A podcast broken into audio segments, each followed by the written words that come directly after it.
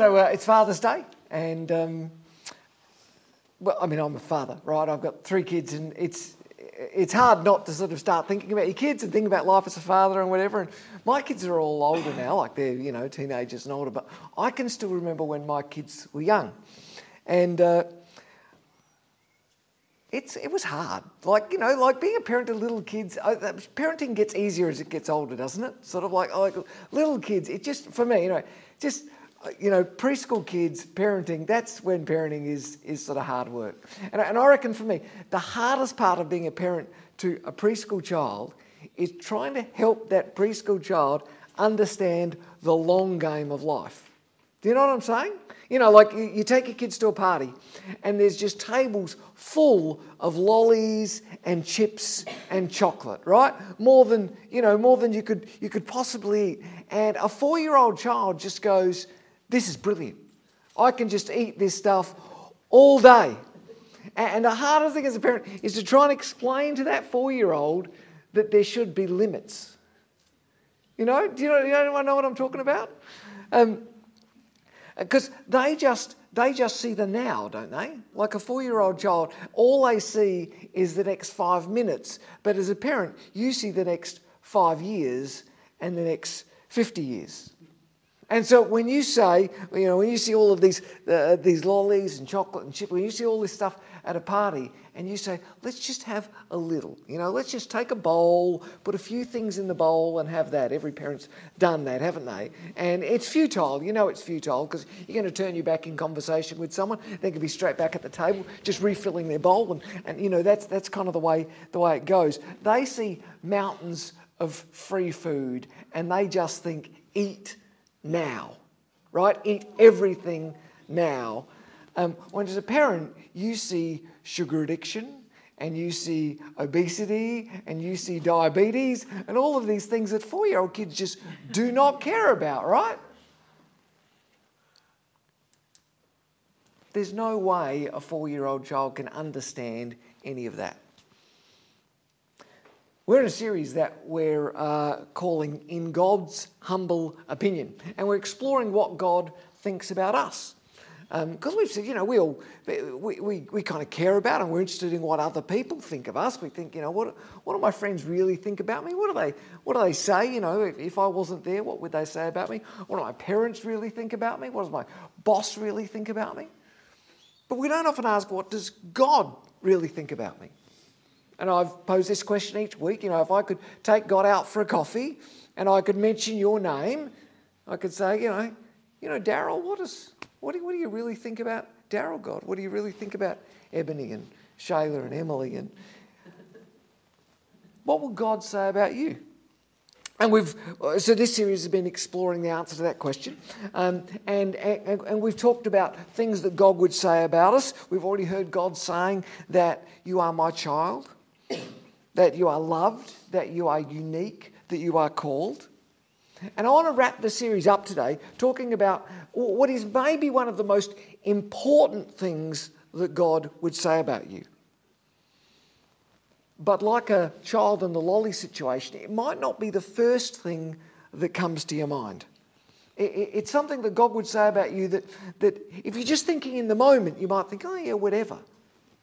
But when you have a long term view of yourself, this might be the most important thing that God has to say about you. And that's when God says that you are destined for eternity. That you are destined for eternity. Now, I, I, I, I, get it that for lots of us, the idea of eternity and eternal life is tricky for some people. Well, it's tricky because you, you, you can't see it you can't test it. You can't ever have any absolute sort of scientific proof that there even is an eternity, you know, let alone that you're going to go there. And, and, and I know there are, there are some stories, there are some movies about people who've, who've, uh, who've died or apparently died and they've, they've gone to heaven and they've actually seen heaven and come back. But, but sometimes that's hard to believe, isn't it? You know, because it's just one person, and it's just their story. And, and you know, how, how do you actually know that there is an eternity? And yet, the idea of eternal life is just so absolutely core to the Christian belief. It is just so central to what it means to believe in God, uh, to trust Jesus with our life, and to follow Him. John remembers Jesus saying these words about the idea of eternity and eternal life. This is John chapter 5, verse 24 in your Bibles. Jesus said, Truly I tell you, whoever hears my word and believes him who sent me, God, whoever hears my words and believes him who sent me, has eternal life and will not be judged, but has crossed over from death to life. Another day, John remembers Jesus saying, Everyone who believes may have eternal life in him. Everyone, everyone who believes may have eternal life in him. That's John chapter 3, verse 15. And immediately after that, John adds sort of his own commentary on Jesus' words when he says this. So Jesus says, Everyone who believes in me may have eternal life in him. And then John, in his biography of Jesus, writes these words For God so loved the world. For God so loved the world that he gave his one and only Son, that whoever believes in him shall not perish, but have eternal life. For God did not send his Son into the world to condemn the world, but to save the world through him. John 3 16 and 17. John's trying to tell us, friends, John's trying to tell us that Jesus' whole purpose for coming to earth was to open the way for you and I to have eternal life. That's the whole point. Jesus' whole point on earth is to make a way for us to cross from death to life, to give us a doorway into eternal life. And I say that because sometimes we think, sometimes I meet, I meet Christians who talk about eternal life like it's, like it's just an added bonus at the end of life. You know, like eternal life is like the steak knives that they give you when you buy a new car. and, and, and this isn't a very good analogy, I know, but what I want to try and tell you is eternal life is the new car right? It's not the added bonus, it is the main thing. It is the primary purpose that Jesus has for your life and for my life. I mean, from the beginning of time, we've been created for eternity. In fact, when you read uh, the Genesis story, the story that begins, uh, begins our Bibles, the Genesis story tells us that death, that death only came into the world when sin did. Apostle Paul, writing after Jesus, would explain this dynamic this way.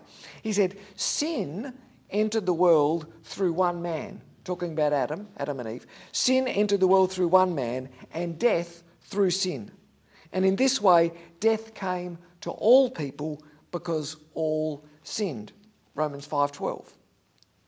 In other words, what he's saying is that death wasn't originally part of God's plan for you and for me. Did you know that? Death is not originally a part of the plan for humanity. Eternity was the original plan for humanity. And Jesus, Jesus is God's plan to overcome death and to overcome sin and to open the way for us to have eternal life with Him forever. That's the part where you're supposed to like scream and throw your arms in the air and like that is exciting. Seriously, if, if you're a Christian person, if you're a follower of Jesus, those words are the most exciting thing that you could hear. If you're not yet a follower of Jesus, if you've just found us randomly on YouTube, g'day to you. Um, if you're not yet a follower of Jesus, this is the reason, this is the best reason that we have as a church to say, consider Jesus. Eternal life. But this is also kind of the problem for lots of us because lots of us don't think so much about eternal life because we get stuck in the now. And the truth is, and I'm like this too, eternal life doesn't excite many of us because we're too excited about right now.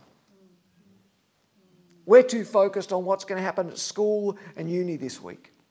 We're still focused, we're too focused about that, that big meeting that's going to happen at work this week. We're still focused on our relationships that we have or the relationships that we wish we had right now. We get too focused, focused on our finances, on our health problems, on our kids, on all of those things that are right now. And the truth is, many of us are like a four year old at a birthday party. And all we see is all the lollies and the chips and the chocolates right now, and we can't see anything past the next five minutes. But God sees the long view. God sees the five year and the 10 year and the 50 year and the eternity view of your life. God created you for eternity. And He sent Jesus to make a way for you to be with Him in eternity forever. I guess in this sort of analogy, God is like the parent looking at you, stuffing your face at the table with all the things right now. and He wants you to just raise your eyes and see the long view and see the eternal view over your life. And the reason this is so important, I know this could sound like a bit like, oh, yeah, yeah, yeah now they're talking eternal. You, the reason this is so important is because if we don't get this, if we don't lift our eyes from the now and look at the eternal perspective God has on us, we end up like the kids screaming at the lolly table, I just want this now. We end, up, uh, we end up being really almost kind of disappointed with God because He's not giving me what I want right now. We ended up just asking our Heavenly Father for the things that we want right now and not appreciating that He's got something far better planned for us in the future, an eternal, uh, an eternal future. Because thinking about the, the, the, child at the party, the only way, the only way, because a child can never understand, a four year old child can never understand why the parent says no to all the lollies and chocolate, right? Their only way forward, their only way through that is to trust. The only thing that a four year old child can do to get through that, I want these lollies now, is to trust their parent is to trust that when their father says no, he has their best interests at heart. Is to trust that their father sees something that they don't see. To trust that their father understands something that they don't understand and to go with that. Even though they don't understand, to go with that because they trust their father. That's the only way that a four year old child has through, I want to eat more lollies now.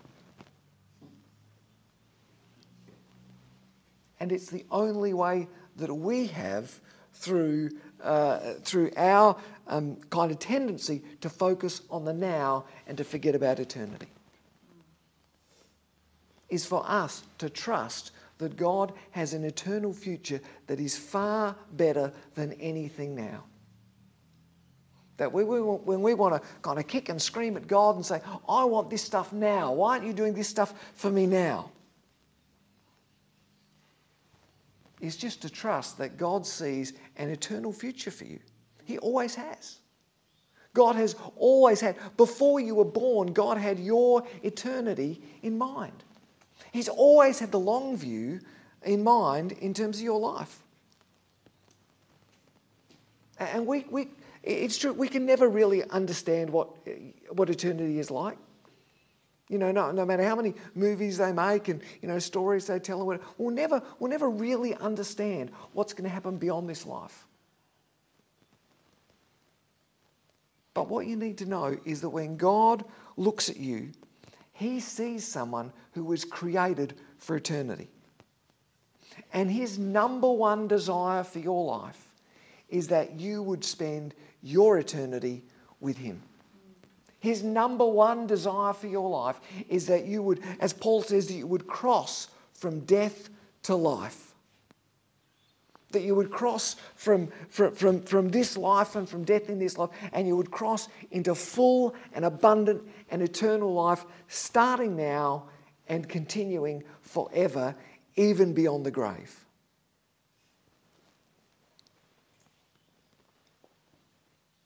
Jesus' life and death and resurrection is all about God making a way for you to be with Him for eternity.